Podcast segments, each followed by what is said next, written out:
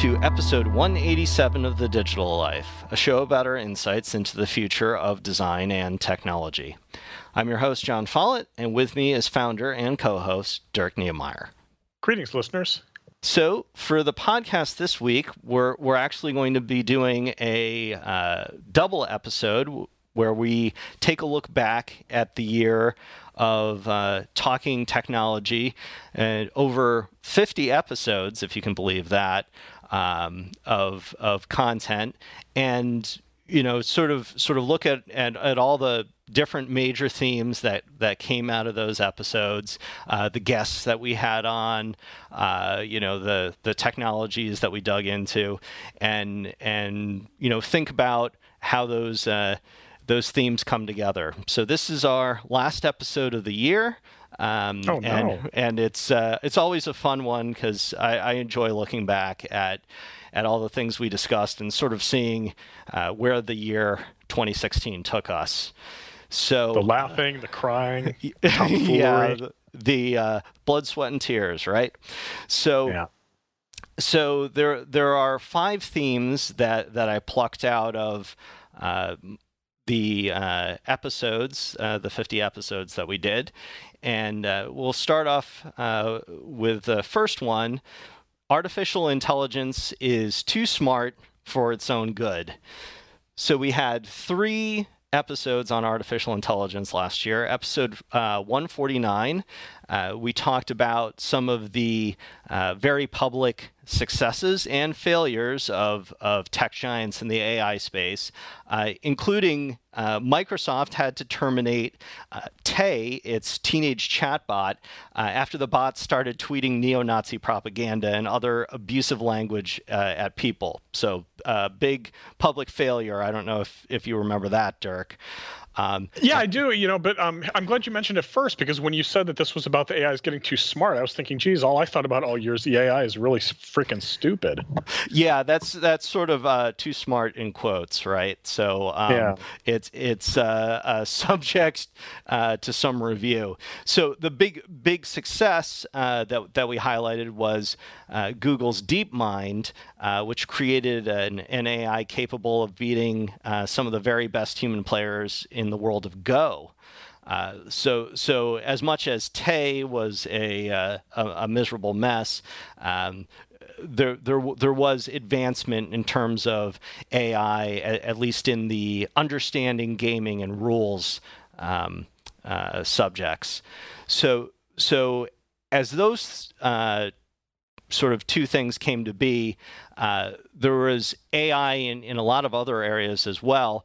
Uh, our episode 151, uh, we talked about AI going to art school and imitating one of the great masters. There was there was a faux Rembrandt created by uh, an AI, which you know used all of the master's techniques learned from uh, you know lots of studying different paintings and and generated this portrait of this uh, you know white male with a mustache and hat that that looked very much like like it could have been uh, a Rembrandt although the subject matter wasn't you know all that compelling.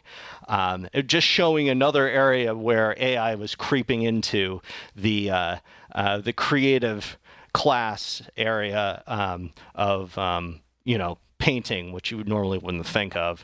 Yeah, I mean, for me, that was the most compelling story from an AI perspective of the year because something like painting, original composition in painting, would be one of those things that is seen as um, oh, you know, AI will never really replace humans, and it's because dot dot dot, and uh, you know, original creation of artwork, from my perspective, would sort of clearly be one of those chalk lines, and it just got blown away very, very quickly here in 2016.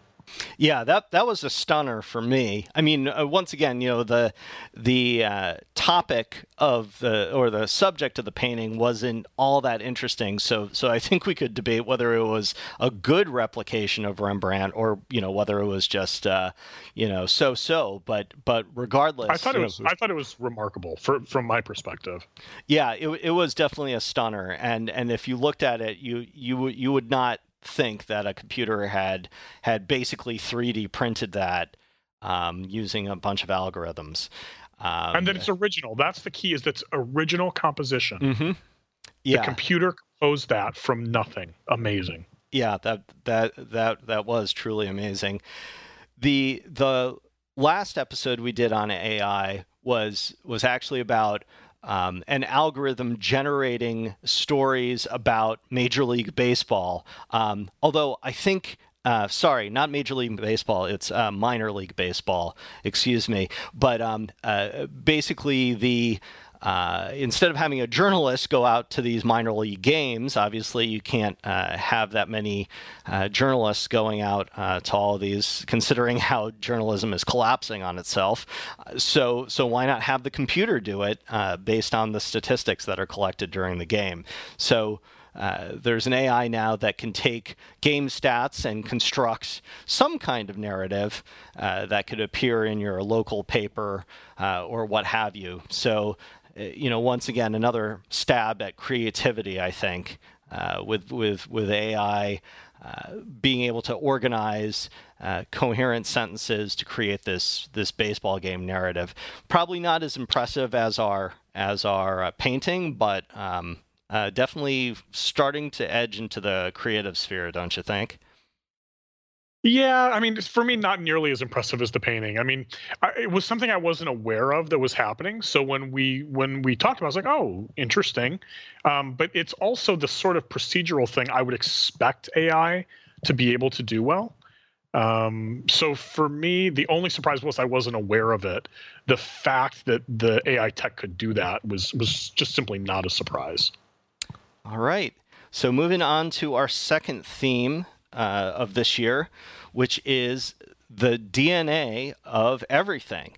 So we had, let's see here, eight episodes on uh, DNA genomics and uh, and cloning, uh, including an episode I, I, thoroughly enjoyed on engineering synthetic biology. We talked about uh, new coding language for uh, synthetic biologists to start uh, basically automating uh, the creation of, of DNA.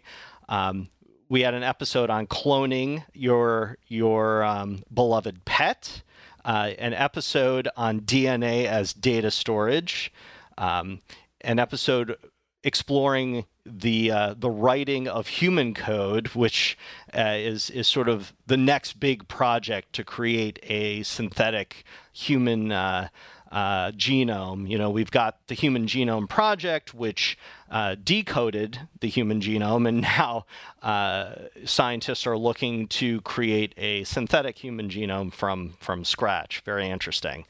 Um, we we were honored to have George Church on the show. Um, you interviewed him at the Get conference about genomics and life extension, and uh, and and and we had uh, uh, rounding out those episodes with an episode on on chimeras and bioethics, and then uh, finally an episode on on a baby uh, with technically three parents uh, because uh, of of a genomics technique. Uh, that incorporated some DNA from from multiple people.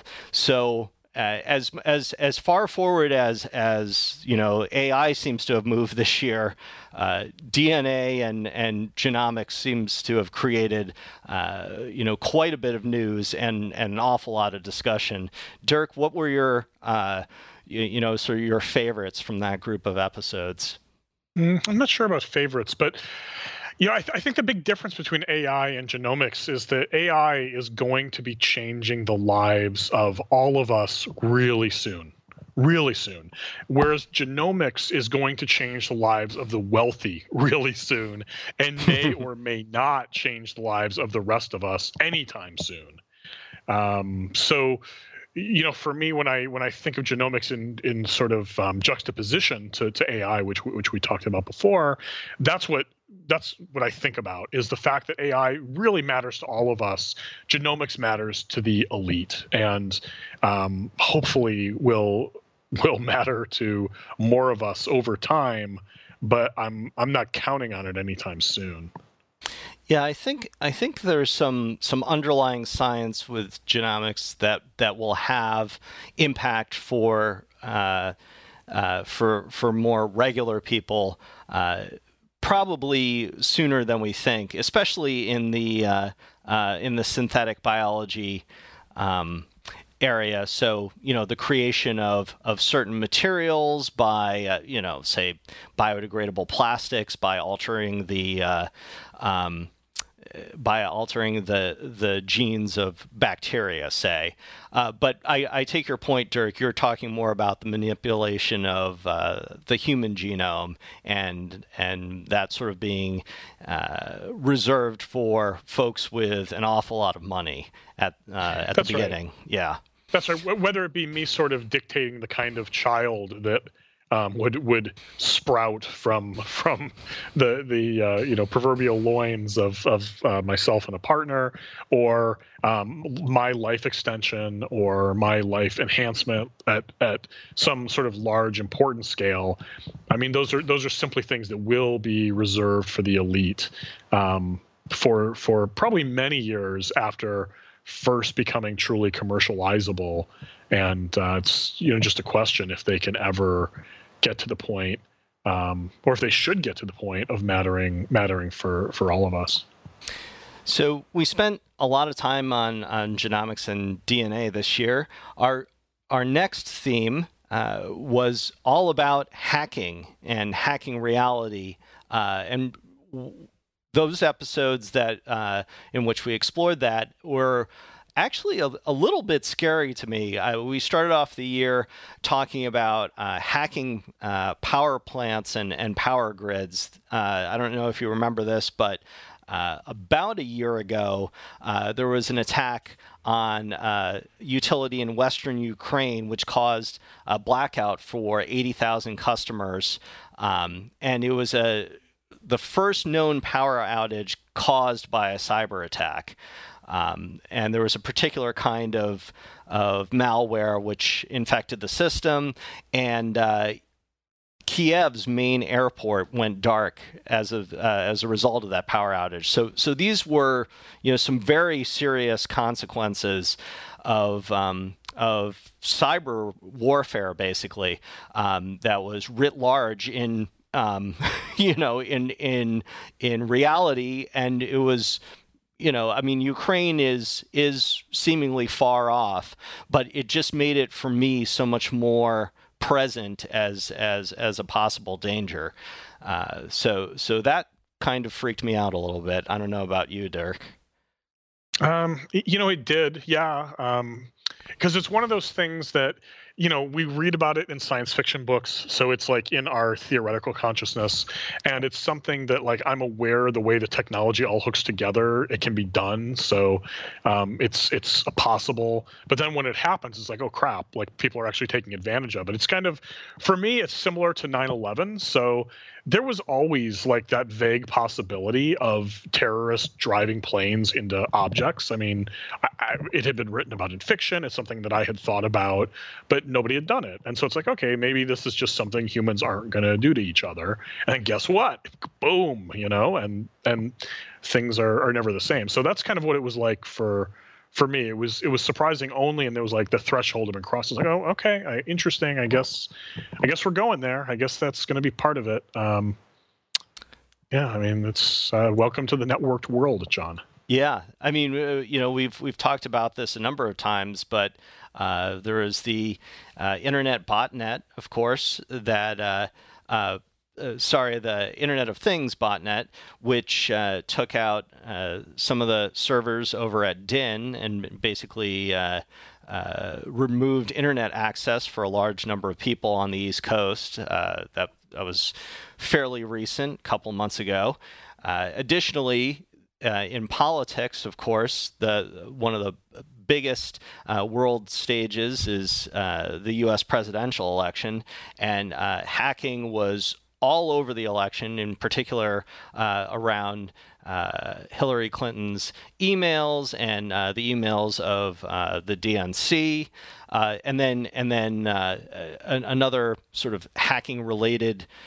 story from this year was the Apple versus FBI story, right? With the San Bernardino shooter's iPhone um, required access, um, and and the FBI was uh, uh, asking Apple to break into their own into their own phones, and of course they refused to do so. Um, but all of these things talk about uh, sort of real life uh, consequences for uh, hacking and and cyber warfare, and and I think this year more than um, more than in previous years, it's it's really uh, come come to the front, uh, you know, come to the fore of, uh, and, and, my attention is is is now. Uh, my my attention on this is is strong because it it's it's starting to feel like a, a William Gibson novel to me, frankly. Yeah, um, I mean, there's there's a lot of I mean, there's a lot of stories you mentioned there. I mean, which which in particular should I should I comment on? Well, I I I would say the uh, the U.S. presidential uh, election is is uh, you know the consequences of of the hacking uh, or around uh, email communications uh, that that sort of negatively affected the election for Hillary Clinton were substantial, I think. The effects were substantial, but from a hacking perspective, the technology was unsophisticated, right? I mean, you're talking about hacking email systems that are, um, I mean, I sort of take for granted are rudimentary. I mean, because they're they involve, you know, I mean, Hillary Clinton is someone who explicitly has gone around sort of the best practice NSA models to have her own little homebrew server in the past. So you know we, we know that she as a as a public figure or politician is is far from a a, a bastion of of security. Um, and so what's what's interesting about it is the the consequence and that arguably the U.S. presidential election was determined by revealing um, you know the contents of those emails.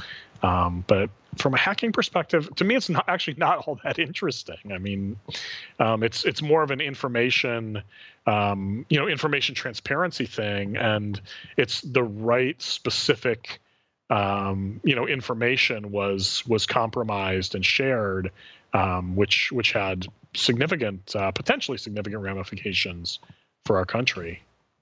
Yeah, I, I for for me there there are those those four stories that we just talked about the uh, uh, the power grid in the Ukraine, the uh, hacking around the U.S. presidential election, uh, the internet takedown uh, by the uh, IoT botnet, um, and the Apple versus FBI case um, around uh, iPhone security all just say to me that that uh, cyber warfare, cybersecurity has just risen to a, a much higher level uh, and is is having impacts, in, you know, in ways that uh, it just never did before. Uh, 2016, or at least uh, it wasn't front and center, and we weren't aware of it as much. That's to me. That's it. We weren't aware of it. I mean, now now the lambs are aware of the slaughter, right? I mean, that's the difference. But I, I, don't think it's it is in reality different. I think it's perceptually different just for for us, you know, us us plebes. So the fourth theme of the year uh, was all about automation. So so we talked a bit about automating work. Uh, through through uh, robotics, uh, we talked about the future of transportation, obviously, uh, uh, self driving cars. Uh, and uh, we had a very interesting episode uh, about the way humans treat robots, Dirk. I think you'll remember hmm. that uh, we saw the video of um, yes. some, someone over at Boston Dynamics pushing a robot down so it would be, you know, forced to get back up and right itself. Um, and I think you had a pretty strong reaction to that. Um, so, so all of these stories, um, uh, whether it's robots or smart cities or uh, you know automating transportation, all all just speaks to uh, sort of the shifting sands of work uh, and you know what it means that that we're going to be working in conjunction with a lot of artificial systems and robots and and sort of what that means for our ability to work with and around um, uh, these technologies and and how we feel about that, right? Yeah, definitely. I mean, that's that's all true. Um, I mean, you know, that was one of my favorite shows from the standpoint of um, from a, like a personal prediction standpoint, I've I've I, I, try to make less specific prediction, predictions on the show anymore um, for for a few different reasons. But that was one I totally got right. You know, I I sort of reacted to it viscerally the moment I saw it. I went on the air, I talked about it, and then not immediately, but in the days after, there started to be a hue and cry against it. Um, to the point where they took that what they took that video down. That video um, no, you know, it doesn't exist in its original form. They edited it and removed it because it was total, total BS, total BS. And I think I think it's a real foreshadowing of where we're headed um, in terms of you know the the interaction, the the overlap between humanity and and um, artificial intelligence. Yeah, I, I, I think there's going to be more and more stories like that as uh, uh, robots and AI and uh, uh, automation become uh, more a part of our lives and uh, you know start doing a, a, lot of different kinds of work maybe that, that that humans would have done previously. So we'll stay tuned for that. The last theme of our, our podcast this year uh, and this is this is one of the favorites of mine is is the intersection of design and science. So so we had a number of episodes about uh, clothing and technology. You're such a nerd, Jon. You're I am not. I am not. I refute that. How is that nerdy? Um, I'm probably Science. burying myself um, as I speak. I love it. Um, so clothing and technology. We did two episodes on embeddables. Um, uh, and and we did a episode on your piece uh, that was in the relaunch of UX Matters about the future of uh, user experience and all about how that was going to be uh, user experience was going to be tied very specifically um, uh, to science in the future, and uh, and and we wound up our uh, design and science episodes with with an episode on quantum computing. So if uh, um, if if if you want to run the gamut of those, you know everything from fashion to to quantum computing, we certainly have it covered. Um, I I, I, must say, I, I, think this is, you know, from from from a design and technology standpoint, I, I think this is the most exciting uh, area. Just just lots of new materials to work with, uh, new things being created uh, all of the time because designers are beginning to work with scientists. Dirk, I I don't know. Um, you know, looking looking at your piece on the future of user experience, how how do you feel about that? That was, uh, I don't know, nine or ten months ago now. Um, do you see these uh, these things uh, sort of percolating now for for UX uh, uh, and science, or, or are we still in the nascent stages? Still pretty nascent. Um, I mean, you know, look, I mean, this is a topic I first talked about in 2011 at my talk at the uh, the Global IXDA conference in in Dublin. Um, and I, I wrote about it in your book, Jon, in my chapter in your book as well. So, I mean, this is a trend I've been seeing coming for, for over half a decade at this point, and it's come slower than I, I expected. It's still slow, but it's clearly coming, and it's clearly coming in a big way. And you can tell um, because now now it's being talked about more. You know, you have that the, the journal. Um, is it called Design and Science or Science and Design or what's what's the name of it? I think it's a Journal of Design and uh, Design and Science over at MIT. Yeah. Yeah, and yeah, and so when you have tentpole organizations like MIT, you know, pushing out content with that sort of an editorial focus, like you know, you know that this is really looming. Um, so yeah, I mean, it's again, this is a trend I saw a really long time ago. It's been slower, um, slower than I might have thought it would be, but um, you know, here here it comes, and uh, let's let's get ready for it. All right, so that concludes our uh, five themes of the year. I'm going to collect each of these themes into a SoundCloud playlist, uh, so so listeners can check out uh, any of these groupings uh, if you're interested. And uh, also on the Digital Life website, there will be uh, a listing of all the episodes by theme, so you can check that out as well.